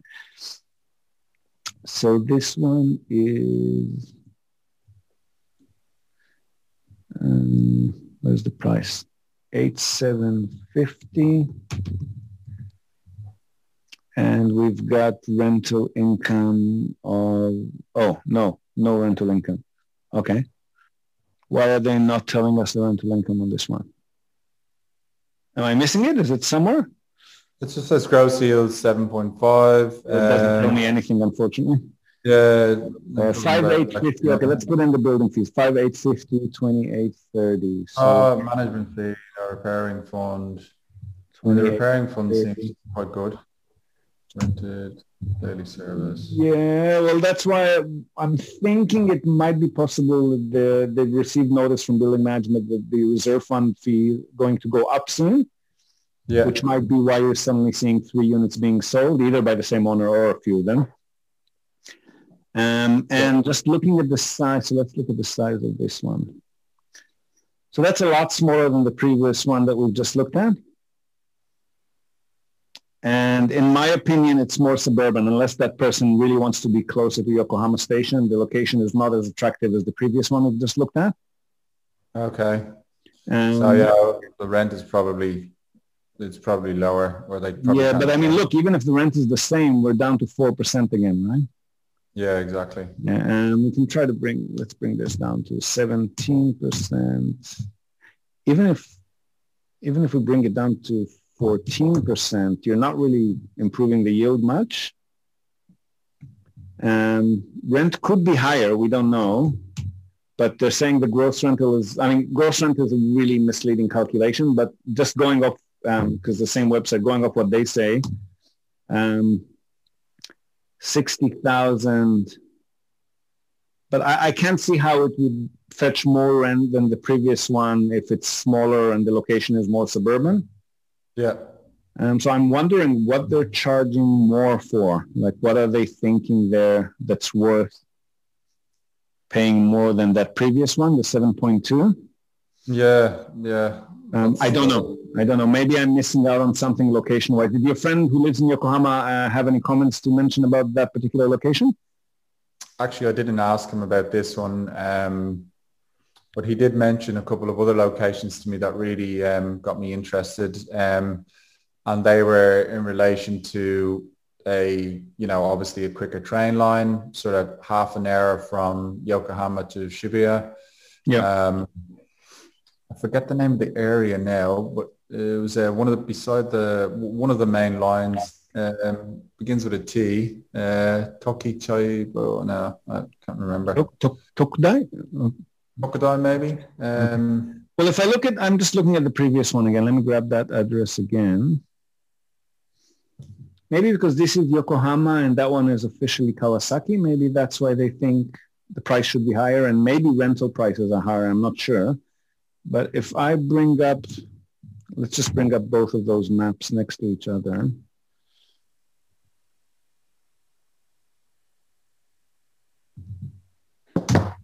Check mine as well.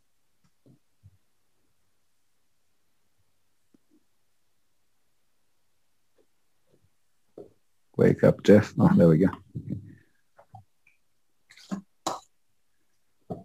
So new share. What's the other show I want to give you? Um,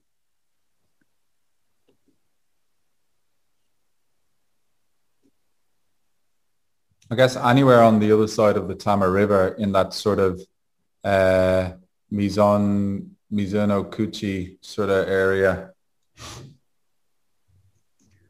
Um, yeah, look, I'm much, I'm, maybe it's just me, but I'm much more like the location. I do, of, I like that one. The, that one just looks really suburban to me. I could be really wrong about something because I'm not a Yokohama resident and I could ask some uh, agents and people that um, live there, but the first location looks better to me. So unless I'm missing out on something, I think the price is probably the price and definitely the price to value ratio is a lot better on the first one. Yeah. Um, but again, that, that would take more digging into. I can't really say. Uh, maybe the price is lower on the first one because the first one's got some problem with the billing management. I don't know. Um, that's where the uh, due diligence we need to do pre-purchase comes in. Uh, those two are probably comparable, but personally, I like the first one better. And it is like it, it does have that walking distance to the to the to the sort of Bay Area. Yeah. Um, and I'm looking at the third one that you forwarded now, the third link on that same email. Yes. So that's a really nice building. Um, let me check out the location.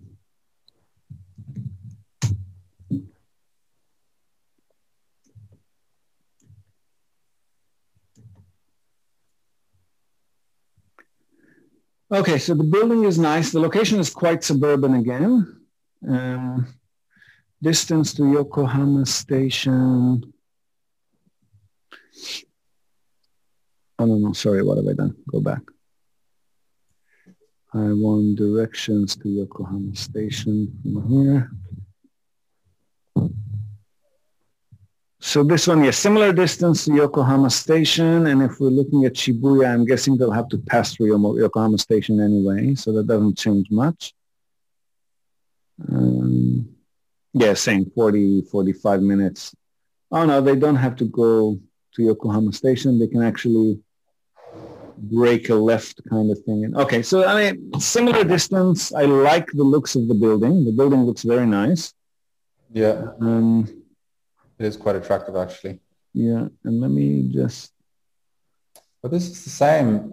It looks the same as the previous one because the layout the layout plan is the exact same sketch. It is. Um, Some just doubt, looks a lot here on this one. I don't know. You need to uh, you need to ask. It's a different address though. Definitely a different address.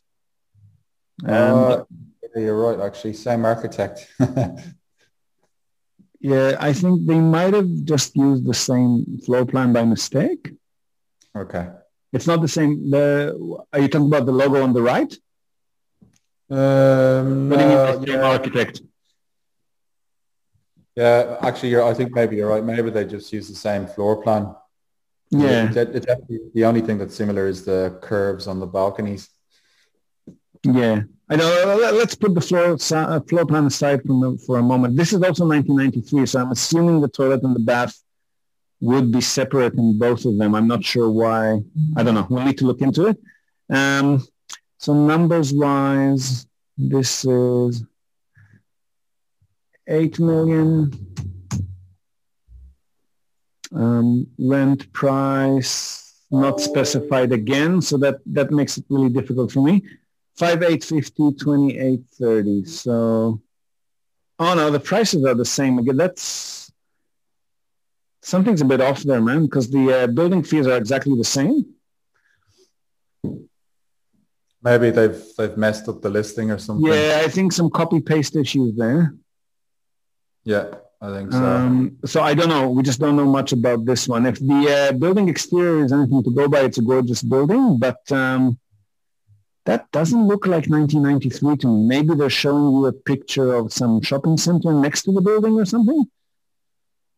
All right, yeah, that I'm not. might- I'm not sure what that is. I have no idea. This one's a bit of a mystery. This listing.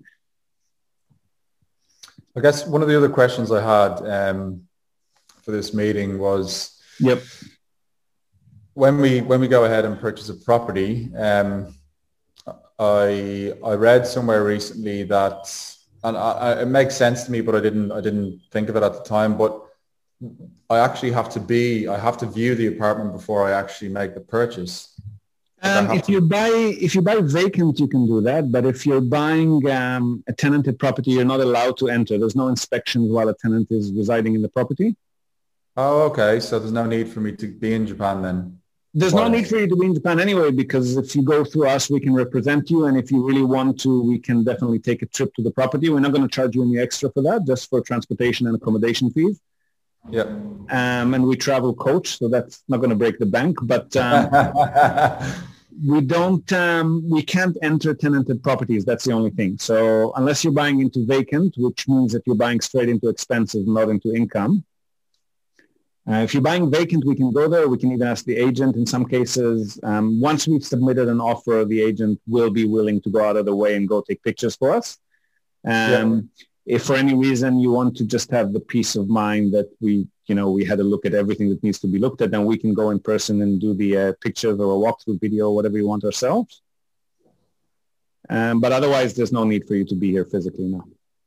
Okay, well that's that's good to know. Um, that was something else that worried me just just during COVID. Um, obviously, you know, there's no traveling at the moment, so I had hoped that that would be. I had hoped to take in the hundred meter sprint in for the Olympics, but um, I don't think that's going to happen now. either. I'd, lo- I'd love to. I'd love to go. I'd love to. You know, if I can come up with good, a good enough sco- excuse to give, um, you know, um, the uh, the local politicians here for you know for reason for me to leave the country. Um, yeah, great. You know, because that's that's what it comes down to. Is like this is you know you, you're not allowed to leave basically. Um, Yeah. So that's that's that's that's the rules. Uh, before Yeah, that rule that's- vast majority of our clients buy um, without actually visiting in person unless they're buying a holiday home. If they're buying a holiday home, they'll either definitely pay us to go and uh, inspect it in person Mm. or uh, they might come here when borders are open and look at them themselves. But the investment properties, I mean, our customers sometimes come to meet us before or after the purchase or after the purchase, they might come and take a walk around the neighborhood and look at the building. Um, but otherwise, they don't really come here in person. They look at Excel sheets and uh, we try to give them the best due diligence that we can based on the tenancy information, the building information, reserve fund, and of course the area um, and they buy based on that in most cases. But we're always we're always happy to take people around. I haven't done this for over a year, but we're always happy to. Yeah. Mm. Um, one of the other questions I had um, for you was, um, I, I recently I seen a post on your Instagram of another property in Fukuoka that was advertised. I think it was a seven point two percent yield, gro- gross yield maybe, and um, you had commented that it was actually a, a really a really good deal. Um, for me, I guess in my mind as a backup plan, if if I do purchase something, I'm always thinking, well, look, if, if things go the way they uh, the, the way we don't, you know, the way that we don't plan for, I could Yeah. always live in this place for six months, you know, and it, that's the type of my my rationale when it comes to um, bad bad investments, especially with property. Um, can I see myself living there for a short amount of time? Yep. Um, and um, I guess Was that, was um, that a property? I'm, I'm just trying to find it now. Was that a property that you would actually want to live in, though? Because the 7.2% properties are usually not places that I'd be comfortable living in myself. Yeah, I guess, I guess, I guess, I guess not. But it's always a worst case scenario type of situation. Um, yeah. So this one that you posted, it's a family size property. Sorry, it was in Kobe. Sorry. In um, Kobe. Okay, okay, okay. Yeah, yeah. Six point one uh, net pre-tax annual yield. Oh yeah, okay, uh, yeah. I'm seeing that one. Yep. I mean, for you, um, Ziv, if you're if you're looking at this property, yeah, it's obviously. I mean, what are the okay pre-net tax six point? So what what would it what would the yield be on that one? Say, for example, after um, well, what I've written down and what I what we put down on our social media or on our website is always the real yield as we uh, calculate it, same based on that Excel sheet. So let me open that particular property up for you. Give me a second. When was this published? This was April. So that'll be just now.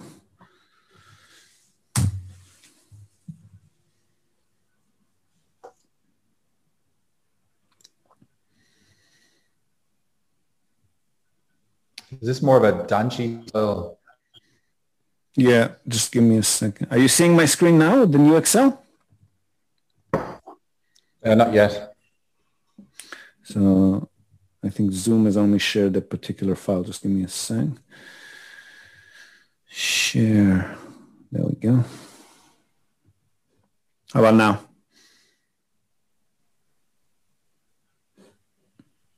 John? Yeah, it's, it's uh, you seeing it now? Starting to pop up. Okay. I can see it now. Yep. yep. So this is actually looks like even better yield than I put. Is that the one? The meter. Yeah, that's the one. The square meters look off though. Just give me a sec. 63.18. Um, no. You've got 60.15. Yeah, it's the same one, I think. Wait, wait, let me try to quickly. No, that, oh no, that's not the one either. Nagoya. It's... Maybe it is that one. Hang on. Um, let's open the link and see if that looks like the same picture.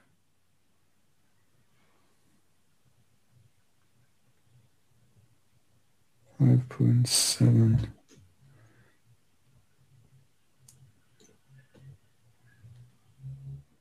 No, that's not the one. Just bear with me. Um,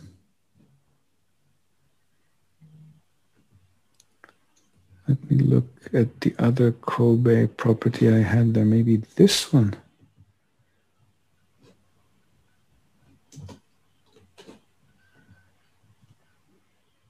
No, I think that might be, the price doesn't look right too. That might be from a previous month. Hang on a tick. Um, 63.18.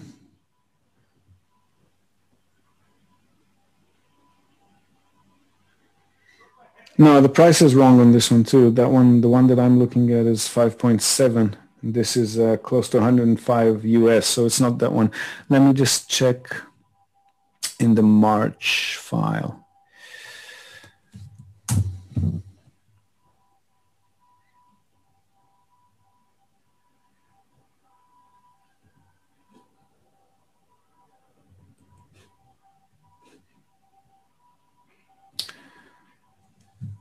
all Fukuoka. Have I got Kobe in there somewhere?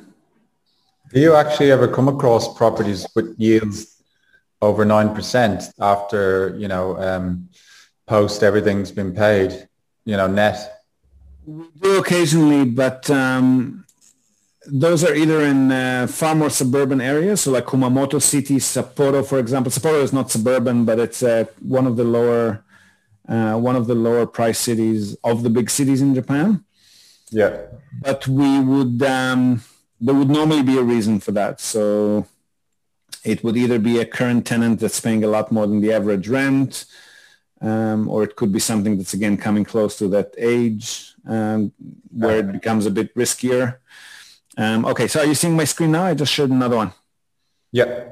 Yep. So this is the one that you were looking at. Okay. And this is, let me just check that we've got the prices right. So this has got 18%. I would probably assume even closer to 17% on this one because um, the price is over 10 million. Um, so yeah, 6.1, 6.2.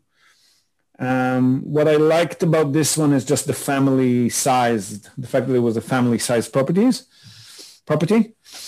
Yeah. Um, I don't have a link for this one here, which means that we've probably received it directly from Realtor via PDF um, okay. before before they actually put it out on the uh, multi-listing website. So we'll have to check whether it's still available or not. We can't actually see a link online for that one. Okay. Um, but looking at the photos, where are the photos? So that's 3WP002. Let me bring, I'll bring up the rest of the photos that we've got for it. Oh, no, we don't. We only have the floor plan. I'll bring up the floor plan for you to see. Give me a sec. And let me share this. So that's the floor plan. Oh, it is quite big. Yes, so it's it's a lot bigger than what we normally see. It's a family-sized property, which I like because family tenants tend to stay a lot longer and take better care of properties. Mm-hmm. And it's got an open plan kitchen into a living dining area. It's got a tatami mat bedroom, plus another two rooms and a couple of balconies. Like there's a big one um, to the west, southwest, so not, not ideal for the sunlight, but and still two balconies is great. And this this is actually not a balcony. This is probably a laundry hanging area. It's sort of hanging down over the side of the building. Um, okay. But I mean, it functions as a balcony. You can't stand on it, but you can look out. It's like a big window with a space to hang uh, clothes from to dry. Mm-hmm. Um, but again, what I like most about it is the size of the place, the year build. Uh, and it's um, where's it's location wise let's have a look at the map for a second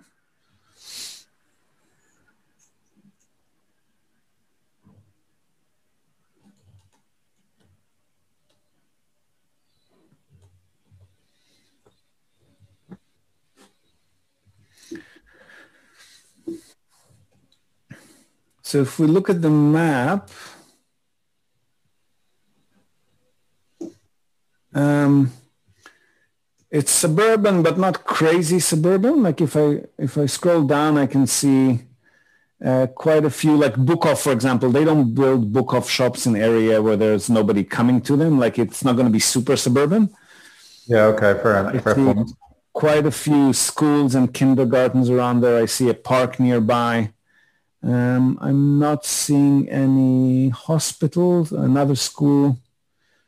Um, so I don't know Kobe. Oh, there is a hospital not too far off. I don't know Kobe all that well. We'll have to um, ask some agents or people who are actually living there. Um, but generally speaking, it's a very good city to be investing in. And that area does look like comfortable suburban to me. It's not super central, but it's comfortable suburban. Mm-hmm. So to see 6.1 uh, or 6.2 in Kobe for a family-sized unit built 1994, it would have to be a really bad area to convince me not to go for it. and Kobe doesn't have any of the, um, you know, the, the neighborhoods that are really classified as bad. So yeah, uh, yeah, I, I do like that one.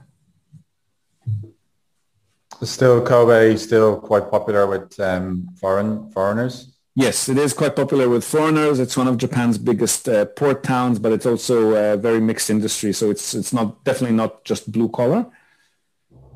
Um, what's that? There's, there's, there's um, I believe there's a lot of um, it's very multi very multicultural. Um, yeah. Yes, it's a, it's in one of the international holiday destinations, so it's definitely not um, it's definitely not a bad place to live, and it's definitely it's one of Japan's more popular cities. Um, kind of like Fukuoka, everyone that I speak to who lives in Kobe is like swears by the city. So I'm quite okay. comfortable with most of the neighborhoods around there. And uh, yeah, the pro- property profile is, is pretty good. So at this yield level, I would definitely go for that one over any of the ones that we've seen today, except maybe that um, Kawasaki Haneda one. That was pretty attractive to me too, but the yield was a lot lower. Yeah. And it wasn't a family sized property. It was maybe a couple sized property, but definitely not family sized.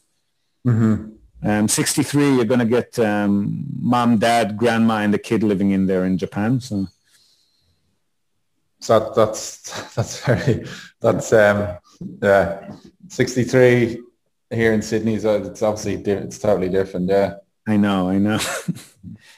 but yeah, we've got um we've got a friend. It was getting small for us, but we also you know half of our work we do from home. But we um we're sharing an apartment uh, sharing a, a, building with a, now they're good friends, but the, the person living in front of us had the exact same uh, apartment layout to ours, which is again close, I think 60 or 65 square.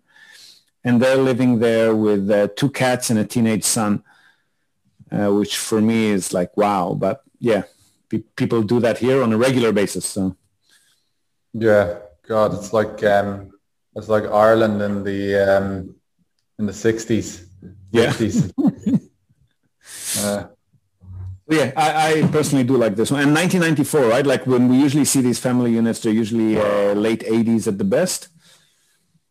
Um, yeah. So 1994 for a family-sized unit is rare and, and very good. Okay. I mean, the ones with good yield, you can always find one that's, you know, generating 3%, but we, we do usually don't look into those. Yeah, that's, that's fair enough. It, it, is, it is quite small. And it was interesting that you're, you know, I, I like the way your spreadsheet had the breakdown and, and you know, return of investment over over, over the years. Mm. And, you know, the more I look at it, um, I, have just been so used to the Australian pro- property market. Um, you know, 20, 20 years for, for return on the investment is, is, is obviously a long time. But yeah. at the same time, it's, it's really a, it's a long, it's a long sort of strategy. It's, well, hopefully uh, they grow in Australia too. Here, that's very far from being a given. So, yeah, yeah. So we do want to see higher. We do want to see higher cash flow for sure. Hmm. Yeah, no, definitely. Um, you know, those yields can justify it. Yeah, and I think the location is right. I think you know, I think that, that they're very they're very good to invest in. Yeah. Question is whether it's still available. I'll have to contact the realtor for that. Yeah, no problem. Um, I think that was everything. All right. Um, yeah. Thanks so much for um, for your time and all your efforts so far. I know you've been um, uh, you know, entertaining me um, up until now with everything. And um, okay. thanks so much for your for your patience. And, well, today um, we're entertaining our uh, YouTube channel listeners and podcast yeah. listeners, so you, have returned the favor. Yeah. Now, look, um, yeah, I can't wait to, to to go back over this and um, have another good look at the analytics. And um, actually, over the last week, two weeks, I have been sort of looking a bit deeper into it. And um, yeah, I'd be interested to also see other other apartments that you that you're recommending as well. Um, although that one we just looked at was very very interesting. So. Yep. All right. Well, um, do your homework. Again, feel free to feed any of those numbers into the Excel sheets. And if you want me to uh, give you feedback on any of them, just send them my way and I'll let you know what I think. Okay, cool. All right. Awesome. Good speaking with you. Thanks so much. Arigato gozaimashita. Thank you. Bye. Bye-bye. All right, so that was a long one. Um, hopefully they're well worth your time as it does show you what we look at when we analyze these potential property deals um, on a daily basis here at NTI. So as you could probably tell from the conversation, these wouldn't necessarily be the property properties that we would recommend to most of our clients, except in one or two cases. But John specifically wanted to review and analyze these particular properties that he found on his own while searching online. And the other takeaway here, of course, is that browsing the limited English resources available online isn't always the best course of action to take. So you're probably going to be a lot better off if you can work directly with Japanese property websites either on your own with translation software handy or via someone like us as your proxy, you'll get far better exposure to what the market has to offer on the native platforms. Not to mention clearer and more accurate information, although in many cases even the Japanese websites won't have all of the information available in all listings. And even when they do, there's really no substitute to professional experienced representation and advice, which is what we're all about here at NTI. So don't be shy. If you'd like us to go through a similar exercise with you, we don't charge for our time. First couple of hours of consultation or research are always free. And as you could see, if you agree to be on the podcast or the YouTube channel, we'll be even more accommodating with our time. So drop us a line in the comment section or wherever you might have found this episode uh, or directly via email on info at nippontradings.com. That's info at mark, N-I-P-P-O-N, Nippon Tradings with an S, all one word, info at nippontradings.com. And let's talk shop. Oh, and also do feel free to hit me up if you'd like a copy of these deal analysis spreadsheets that we've been reviewing together with John. More than happy to share those with you as well. And if you're thinking about setting up or tweaking your online presence, either here in Japan or overseas, Quick reminder that one of our other sponsors is Humble Bunny, the best bilingual English and Japanese web design and e-commerce implementer here in Japan. So if you got a business, big or small, or are working for a business that needs a better online presence, hit them up on inquisitive at humblebunny.com. Ask to speak with Nate, tell him you heard about the company here on the podcast, and they'll sort you right out at very reasonable prices. And if you've got any other kind of Japan-related business or product or project that you'd like to advertise here on the podcast and reach tens of thousands, hopefully soon to be hundreds of thousands, uh, English speakers who are either in Japan, regular visitors to Japan, or just interested in Japan in any way, shape, or form, reach out to us and ask about our sponsorship programs. We're mostly full for the next few months, but we could potentially have some available spots for you to advertise on from the third quarter of this year or so. So just let us know and we'll give you an estimate and a timeline for advertising on the podcast. It is a lot cheaper than you might think. So that's it from us for today, folks. Hope you've enjoyed this episode of the Japan Real Estate Podcast. Hope to have you with us again next time. And as always, we would really appreciate it if you could share this episode and the podcast with your own networks or leave us a rating, review on the iTunes store. Let us and the world know what you thought about it. Have a great day or night ahead, and until next time, yoroshiku.